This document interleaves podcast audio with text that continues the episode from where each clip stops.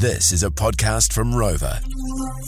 You're looking good. Thank you. You, you too, my friend. You too, my friend. Um, Mads Mikkelsen, it is a pleasure to welcome you onto our little radio station here in Aotearoa, New Zealand. Um, first question I wanted to ask, because I've just seen this going around on the internet, and you can shut it down if you like, but the rumors are that you're extremely ticklish. True or false? Ticklish. Yeah.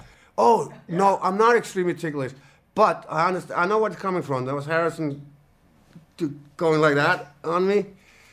Yeah, but I don't know why he's doing it. He, he's like my annoying or little brother sometimes. Uh, but yeah, I, I can't help I can't help laughing when he does it though. Uh, he's good at it. I just wanted to say uh, I'm not the one who makes up the rumors, but I thought it was in my best interest and my duty to report that back to you. It was not a fake one. It's not a fake one. Oh, Hey, Mads, um, I just got to commend you on your uh, your your playing of the villain in the latest Indiana Jones, Jürgen Voller, uh, Voller, sorry. But my thing is, for me personally, I've always cheered for the villains inside the movies, and I feel like when you are uh, depicting a character that is a villain in movie, you do it so well. So I'd like to know the psyche behind it. Like, was there a part of you that loved cheering for the villains growing up when you were watching cinema, or is it just like you see the script for this character, you're like, hey, I fit that, I can play that. A, a little of both. I mean, obviously, we have to, if not defend them, we some we have to find something that humanizes them, right? Uh, and and the the bad guys don't get up in the morning and, and go, you know what? I'm the bad guy. They do believe they are the heroes in their own life, right?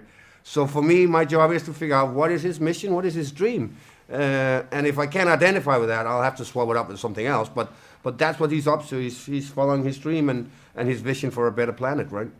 Exactly, exactly. Just because he's not aligned with like the heroes of the movie, he's got his initiative at the end of the day. He's got his agenda at the end of the day. But, So but he's got something going against him, though. Uh, that is the Nazi uniform. It's, it's Oh yeah, yeah, yeah. I guess that is a big thing. I guess that is a big thing we left out. Yeah, yeah, yeah true, true. Hey, Mads, uh, you're a bit of a you're a bit of a motorhead. We uh, we hear you've got a 1937 Danish Nimbus. oh, research. What did they get? what did they get right back in the day that made that bike so special? I don't know. It's just awesome looking. It sounds fantastic. Sounds like an old tractor. Uh, doesn't have a chain. It's got whatever you call it, the, the system that goes like that instead. Uh, so it was like ahead of its time. Um, there was a lot of them when I grew up. The post postmen were driving them, milkmen were driving them, and uh, and also occasionally somebody who was cool. and then, uh, so I wanted one. Uh, when I got some money eventually, then I, I bought myself one. Where's your Where's your favourite place to take it for a drive? Not too far away from a mechanic. Let's put it that way. Let's put it that way. That's so good. hey, Mads, um, one thing we understand with the, at least with our audience for this station, Mai FM, is we do hip hop and R and B, and it, it became aware that you were, and forgive me for the language, but you were the bitch, and Rihanna's um, "Bitch Better Have My Money." Bet I was a bitch, yeah. I realized I was the bitch. You know, I don't uh, like later later on. It was like, um, it, it dawned on me when we were doing it. So that makes me the bitch. Okay, I get it. I get it. But, but you know what? It's, it's not a shame to be Rihanna's bitch. I'll do it. There's they, there's they, they're hitting you up. Our mans, we've got this unique opportunity. Who's it for? Rihanna, say less. You got to be the bitch. No, I'll be the bitch. I'll be the bitch. Yeah, I'll, I'll take it. Yeah, yeah, it was a big thing. I, I don't know how it landed there, but it was cool, and it's hard to impress my kids. Uh, but my son, he he thought it was the coolest thing I've ever done, and he wanted to be on set as well. I didn't let him How could you deny, just deny him that moment? because he was a he was a he was a teenage boy who had a slight crush on her. I thought it would be a little too much. for him. Hey, um, Mads, just before we wrap up, now, congratulations, because we are aware that you have been knighted in both France and Denmark. And here in New Zealand, we kind of have like, uh, we have a similar situation where we have sirs and we have people who receive knighthoods.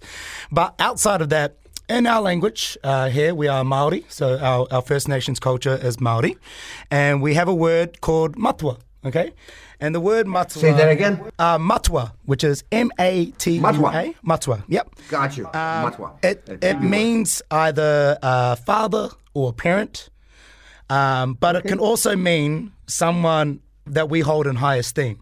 You've been knighted in France, you've been knighted in Denmark, and before we leave, we will have to give you one of our highest honours here at Mai FM by giving you the title Matua Mads Mikkelsen. Yes. That's fantastic, guys. I appreciate it. But you realize You just knighted a Nazi, and you have to explain that to your people. Hey, look, we'll worry about the admin Well, I'll on that side of things. you just take the honor, okay? Mads Mikkelsen from you. Indiana, Dial of Destiny. Thank you, guys. Thank you so much. Thank you.